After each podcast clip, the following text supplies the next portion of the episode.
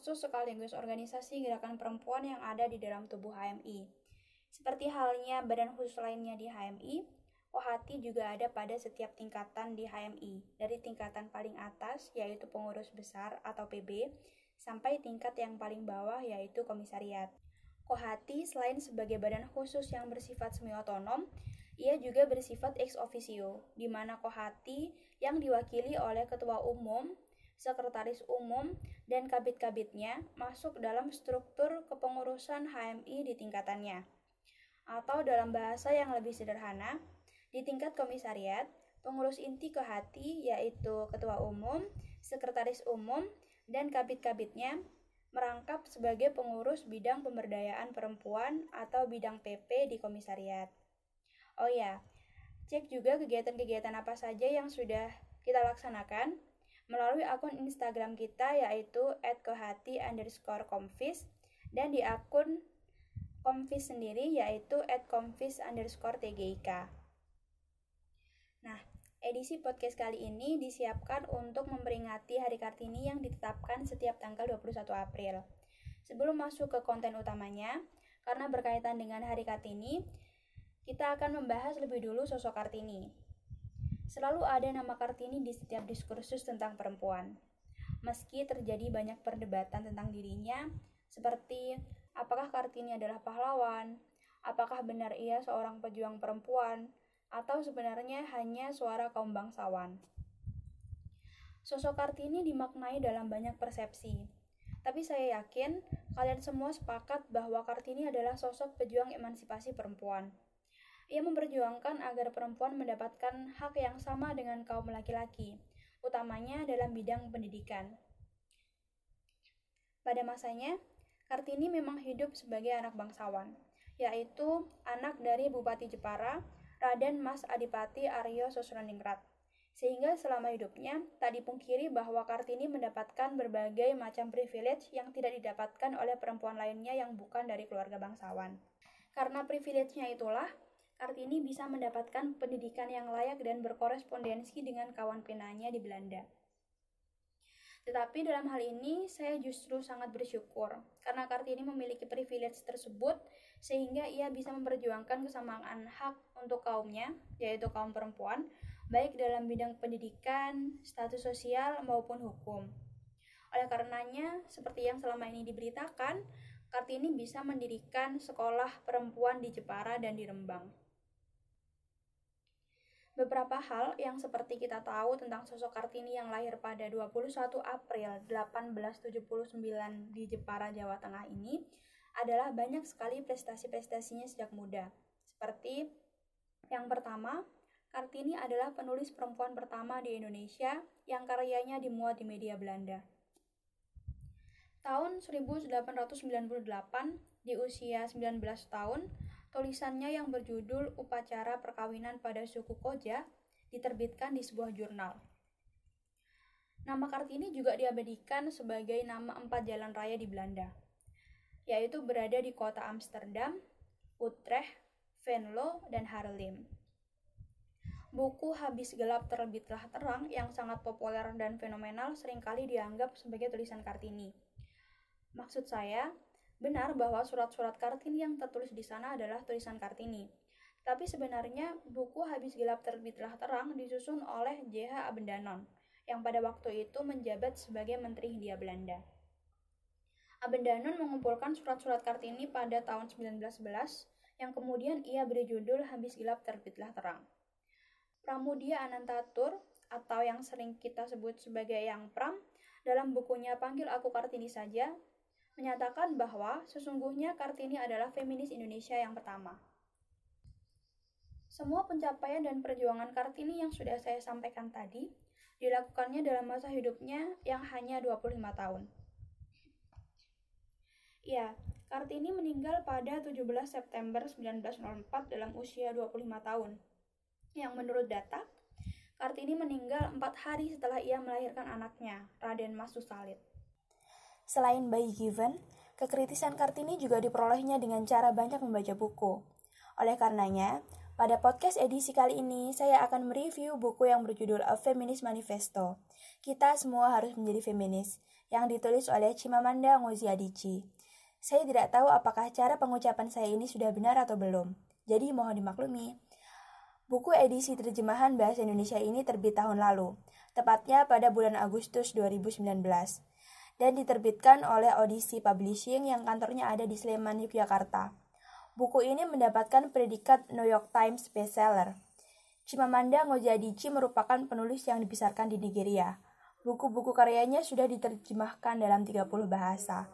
Ketika saya mendapatkan buku ini dari teman saya, kemudian membaca bagian belakang tentang penulis, saya jadi penasaran. Siapa Adichie ini sebenarnya dan seberapa fenomenal karya-karyanya di dunia feminis? Setelah saya googling, ternyata karyanya udah banyak banget. Yang paling fenomenal sebenarnya adalah Americana. Americana ini merupakan sebuah novel yang diterbitkan tahun 2013 dan telah memenangkan National Book Critics Circle Fiction Awards tahun 2013. Oke, balik lagi tentang buku A Feminist Manifesto. Buku ini sebenarnya merupakan penggabungan dua buku menjadi satu, yaitu We Should All Be Feminist dan Dear Ijawali or A Feminist Manifesto in 15 Suggestions. Tapi, meskipun merupakan penggabungan, buku ini masih tergolong sangat tipis, hanya 80 halaman yang dibagi menjadi dua bagian. Bagian satu adalah buku satu, kita semua harus menjadi feminis, dan buku dua, teruntuk Ijawali, Manifesto Feminis dalam 15 Anjuran. Di bagian pertama buku A Feminist Manifesto karya Chimamanda Ngozi Adichie ini membahas tentang bagaimana awalnya Adichie berkenalan dengan istilah feminis yang di Nigeria pada waktu itu istilah ini adalah sesuatu yang sangat asing. Belum lagi banyak stereotip yang melekat padanya. Istilah feminis di Nigeria pada waktu itu mengacu pada sesuatu yang biarpun bukan negatif, tetapi sesuatu yang dijauhi. Seperti gagasan terorisme. Kalau di Indonesia, mungkin seperti Intensia He dan Ohti di akun Indonesia tanpa feminis terhadap gagasan feminisme. Di bagian pertama buku of Feminist Manifesto, Adichie juga mengatakan bahwa ia mendapatkan saran dari salah seorang jurnalis laki-laki di Nigeria ketika ia mempromosikan bukunya. Pria ini memberi saran bahwa sebaiknya Adichie tidak menyebut dirinya sebagai feminis, karena feminis baginya merupakan perempuan yang tidak bisa bahagia, sebab sulit menemukan suami. Karena banyaknya stereotip terhadap gagasan feminisme di Nigeria, kemudian Adichie menyebut dirinya sebagai feminis Afrika bahagia yang tidak membenci pria, dan yang suka memakai lip gloss dan sepatu hak tinggi untuk dirinya sendiri dan bukan untuk mengesankan pria. Adichie memberikan pandangan bahwa kata feminis menjadi kata yang begitu berat, karena dipenuhi oleh asumsi negatif atau asumsi kebencian. Misalnya, Menjadi feminis berarti kamu jadi membenci pria, membenci bra, membenci budaya yang dalam hal ini adalah budaya Afrika, membenci riasan, selalu marah, dan tidak memiliki selera humor. Adici juga mengulas tentang bagaimana dunia melanggengkan ketidakadilan dengan budayanya. Dia menulis, apabila sesuatu dilakukan secara berulang-ulang, sesuatu itu akan menjadi normal. Di sini, Adici sedang bercerita tentang pengalaman ketidakadilan berbasis gender yang dialaminya. Dia tidak dipilih sebagai pengawas kelas oleh gurunya, padahal voting terbanyak memilih dia, hanya karena dia perempuan.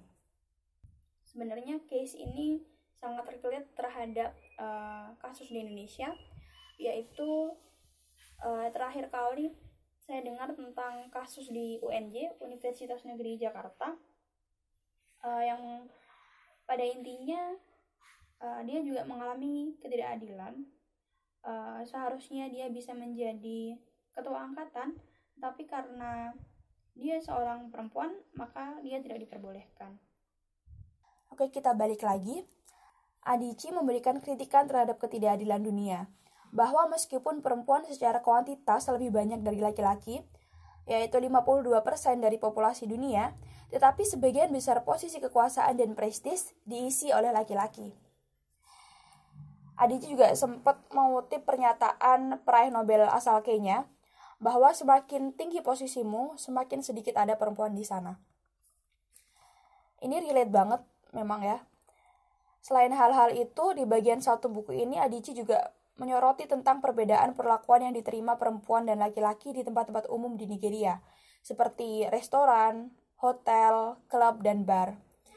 Perempuan tidak boleh pergi ke tempat-tempat itu sendirian. Dan apabila pergi bersama dengan laki-laki, hanya laki-laki itulah yang disambut oleh pelayan. Jadi keberadaan perempuan seperti ditiadakan gitu.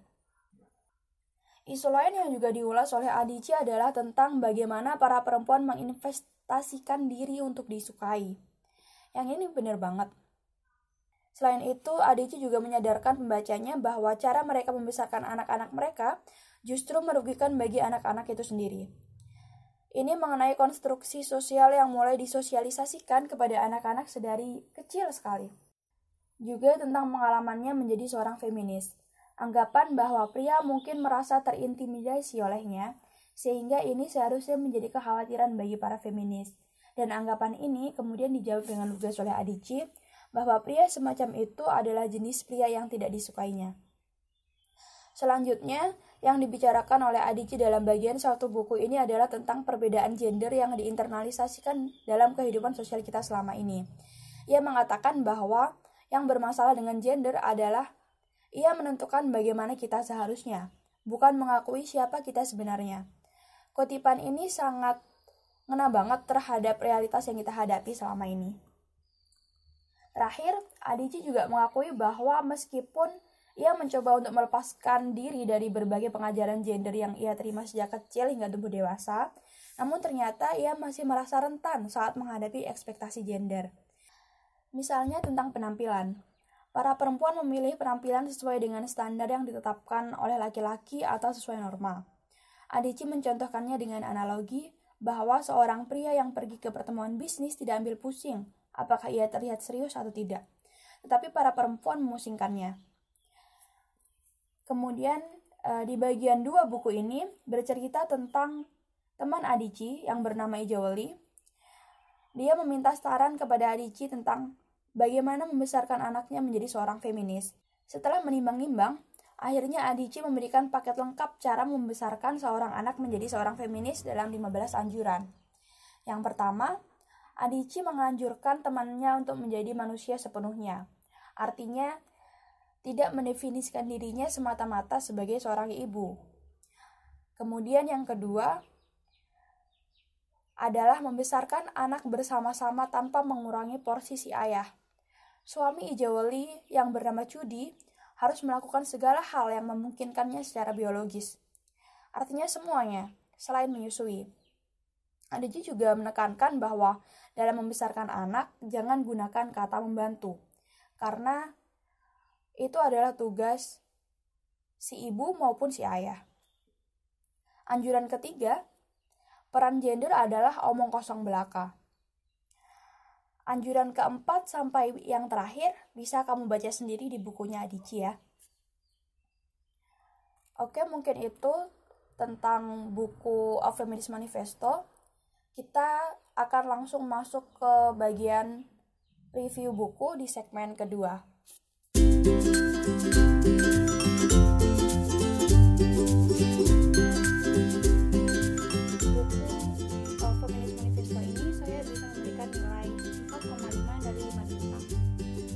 bagus banget sih bukunya cuma mandang aja di sini meskipun ini buku terjemahan dan setting ceritanya di Nigeria tetapi ternyata pengalaman perempuan emang kurang lebih sama jadi selama membaca saya nggak merasa kesulitan untuk memahami konteksnya buku ini ringan banget buat dibaca jadi di balik redaksional judulnya yang mungkin bagi sebagian orang itu berat banget tapi sebenarnya isinya bisa dibaca dengan mudah oleh siapa pun bahkan orang yang belum familiar dengan feminis sekalipun. Tentunya, buku ini akan sangat menarik bagi kaum-kaum penganut gagasan feminisme. Dengan hanya 80 halaman, kamu bisa menghabiskan buku ini dalam sekali atau dua kali duduk. Insya Allah sehari kelar. Ada beberapa hal yang saya suka dari buku ini. Yang pertama, gaya bahasa yang dipakai oleh penulis sangat mudah dicerna. Entah pujian ini harus saya layangkan ke si penulis atau penerjemahnya, tapi intinya gitulah. Kemudian yang kedua, ada satu kutipan di bagian satu yang saya sangat suka banget, yaitu budaya tidak membentuk manusia, tapi manusialah yang membentuk budaya. Jadi kalau kemanusiaan yang ramah pada perempuan bukan budaya kita, maka kita bisa dan harus menjadikannya budaya kita. Yang ketiga, buku ini emang sangat relate terhadap pengalaman perempuan, khususnya feminis sehari-harinya. Dan problematika-problematika para feminis termasuk stereotip dan anggapan-anggapan nyeleneh soal feminis dibahas tuntas di buku ini. Pokoknya, bagi kamu para feminis, ketika baca buku ini, oh iya bener, bener banget. Oh ternyata ada begitu di Nigeria. Kurang lebih respon kalian bakal seperti itu. Dan sensasi membaca seperti berdialog dengan si penulis itu bisa kalian rasakan banget ketika baca buku ini. Kalian akan merasa si penulis sedang mengajak kalian ngobrol dan berdiskusi. Itu yang saya rasakan. Jadi memang menurut saya enak banget gaya bahasanya. Meskipun mengajak orang untuk jadi feminis, tapi di buku ini saya tidak merasakan penulis menggurui pembaca. Lebih kepada ngobrol dan disampaikan lewat pengalaman-pengalamannya dan narasi-narasi yang disampaikan oleh Adici emang entah kebetulan atau gimana, tapi itu sesuai dengan fenomena perempuan hari ini. Meskipun bacaan feminis, tapi buku ini ringan banget kayak bahasanya, nggak serius sama sekali. Jadi recommended buat teman-teman yang sedang mencari bacaan-bacaan feminis yang nuansanya nggak serius dan kaku. Nggak semua buku feminis itu berat dan susah dicerna. Tinggal kitanya aja yang mau mencari bacaan yang seperti apa. Sekarang sudah banyak banget macamnya dan aksesnya pun udah mudah. Tinggal kitanya mau baca atau enggak. Banyak banget yang saya suka dari buku ini. Saya bisa menceritakannya sepanjang hari dan mempromosikannya kepada semua teman-teman saya. Tapi kenapa saya hanya memberikan 4,5 dari 5 bintang, kenapa enggak penuh? Karena di bagian kedua buku ini cenderung monoton. Um, sebenarnya ini bisa dimengerti sih, karena desainnya memang seperti itu Bagian kedua adalah surat dari Adici kepada Izewali temannya. Jadi mungkin di sini kalian akan ngerasa agak bosan. Tapi anjuran-anjuran dari Adici sebenarnya akan bikin kalian sepakat dan antusias terhadap narasi-narasinya. Ya mungkin itu review dari saya terhadap buku A Feminist Manifesto-nya Chimamanda Ngozi Adichie. Buat kalian yang mau baca buku ini, buku ini sudah ada dalam versi e-book, tapi bukan terjemahan. Versi aslinya dalam bahasa Inggris berjudul Dear Ijawali or A Feminist Manifesto in 15 Suggestions. Dan we should all be feminist. Kalau kalian mau beli, bisa langsung ke akun Instagramnya penerbit Odisi, yaitu at penerbit underscore Odisi, dengan harga Rp45.000. Jangan lupa follow podcast ini untuk mendengarkan lebih banyak karya-karya dari kader HMI Komvis UNED kalau kalian suka dengan podcast ini atau mau support agar lebih berkembang, share podcast ini ke akun-akun media sosial kalian. Kalau mau merekomendasikan review buku lainnya, DM aja akun official kita di Instagram. Bisa di @kehati underscore komfis atau di @komfis underscore tgik. Rekomendasi konten-kontennya selain review buku juga boleh banget. Oke, mungkin itu aja. Terima kasih sudah mendengarkan podcast ini. Mohon maaf masih banyak sekali kurangnya. Semoga ke depannya bisa lebih baik lagi. Terima kasih.